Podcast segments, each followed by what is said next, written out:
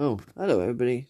Uh, just a quick one, just to say I've changed my um settings and everything now. That's on that I wrote before about my shows and Mixcloud. It's all changed now. I do three shows now a week. So have a look on the information there, that says it all. Hope you can all listen to me on the times that I've stated live. If you can't, you can always listen to it again when I upload it uh, the next day.